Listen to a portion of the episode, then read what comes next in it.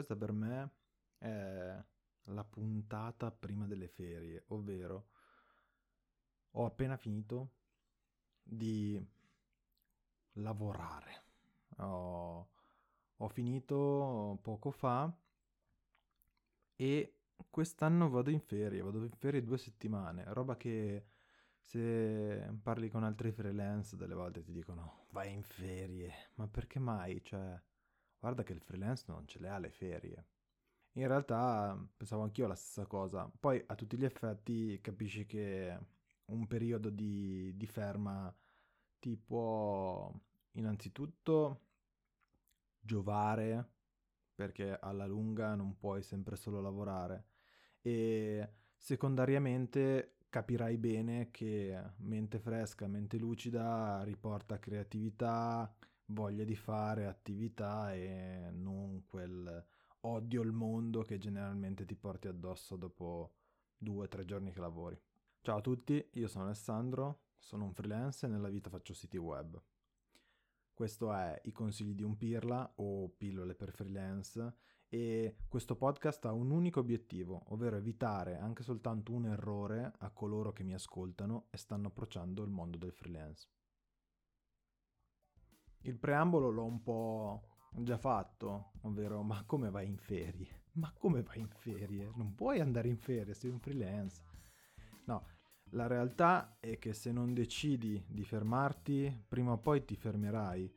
E magari non sarà per le ferie, magari sarà per un'influenza, magari sarà per che sbadatamente hai dato una capocciata da parte dell'ufficio o cose di questo genere. La realtà è che bisogna sempre tenersi un momento per ricaricarsi e in questo ricaricarsi c'è una cosa da non sbagliare, soprattutto se approcci o stai approcciando il mondo del freelancing. Partiamo da un concetto che sembra stupido ma non lo è, e qui io ho peccato in maniera brutale. Il concetto è che generalmente tu, essendo freelance e non avendo un datore di lavoro che ti può cercare dalle otto alle diciotto o durante, insomma, i tuoi orari lavorativi, tu sei reperibile acca ventiquattro genericamente, ed è anche un po' quello che desideri in, uh, all'inizio, perché probabilmente avrai pochi clienti e quindi essere contattato vorrà dire per te lavorare, e lavorare per te vorrà dire sostentamento, vorrà dire sopravvivenza e quant'altro. Ecco che il primo problema è proprio lì.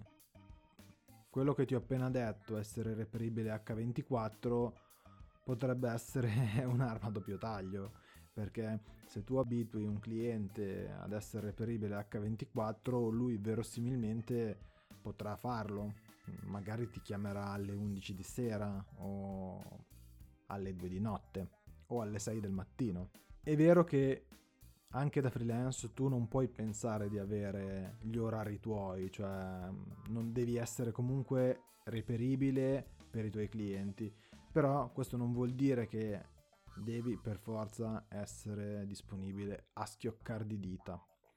Questa settimana io ho avuto un, un cliente che il venerdì sera mi ha chiamato alle ventidue e trentacinque.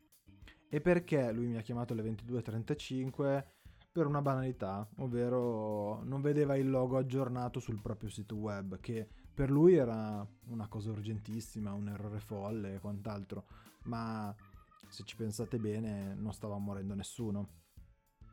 Ecco perché ho ragionato questa settimana su come avrei potuto evitare una problematica di questo genere, e nel mio pensare la realtà è sempre soltanto una, ovvero differenziare il proprio numero di telefono personale da quello aziendale. È scomodo, perché effettivamente è scomodo, però porta tante, tanti benefici, ad esempio appunto non farsi svegliare nel cuore della notte da uno che ti dice ah ma io non vedo il logo.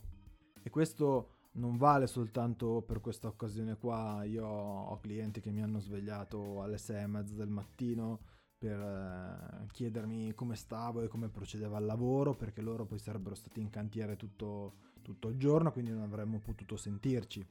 Questo è un'altra delle problematiche, ad esempio, ma mi è successo anche di un cliente che il trentuno di ottobre, durante una festa d'Halloween, mi ha chiamato dicendomi: ma il sito è online? Eh, non lo so, sono vestito da zucca. Ecco che questo è il primario consiglio che, che voglio dare a te che non hai ancora iniziato come, eh, come libero professionista o come freelance. Oggi come oggi gli abbonamenti, non sto lì ad elencarti il miglior provider di, di servizi telefonici, ce ne sono da otto euro, dieci euro, e ci sono anche telefoni dual sim, quindi volendo puoi anche non avere lo sbattimento di portarti dietro due telefoni. O comunque, se vuoi ancora fare la figata più atomica di tutte, ti compri un telefono senza WhatsApp.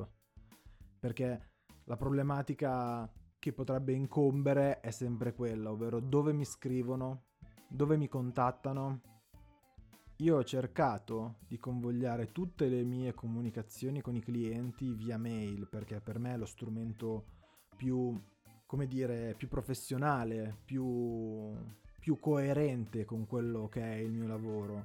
Però capite bene che avendo un telefono collegato con WhatsApp ci sarà sempre quello che stava andando in cantiere e che ti ha lasciato una memo vocale così on fly che tu, al quale tu magari hai anche risposto.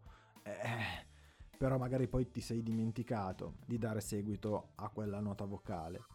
Quindi io ho cercato in tutti i modi di dire primariamente la mail, però capita che ti scrivano su Telegram, ti scrivano su WhatsApp e quant'altro, ed è il bello della tecnologia, è vero, però non mi puoi costringere a ehm, ad essere onnipresente dappertutto all'orario che vuoi tu, perché così significa diventare pazzi prima o poi.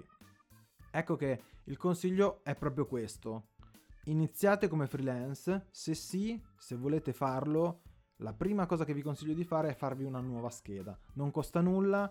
Se avete eh, voglia di utilizzare comunque su quella scheda anche WhatsApp, potete tranquillamente prendervi un altro telefono o un telefono dual sim che su- abbia quel supporto. Invece, se io dovessi tornare indietro, non lo prenderei neanche con WhatsApp.